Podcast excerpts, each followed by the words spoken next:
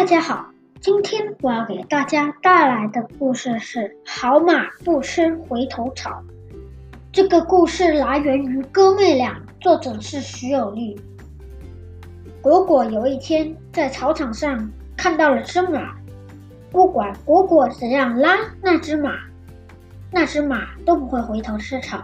果果边拉边说：“草丛在后面，快回头吃草啊！”接着。他向那个卖马的妇人说：“果然是一匹好马，完全不吃回头草。”而那个马回头一看，然后再想：“后面有一坨粪，要是我回头吃草，打死都不敢回头吃啦。”好马不吃回头草，意思是指有志气的人不走回头路。谢谢大家。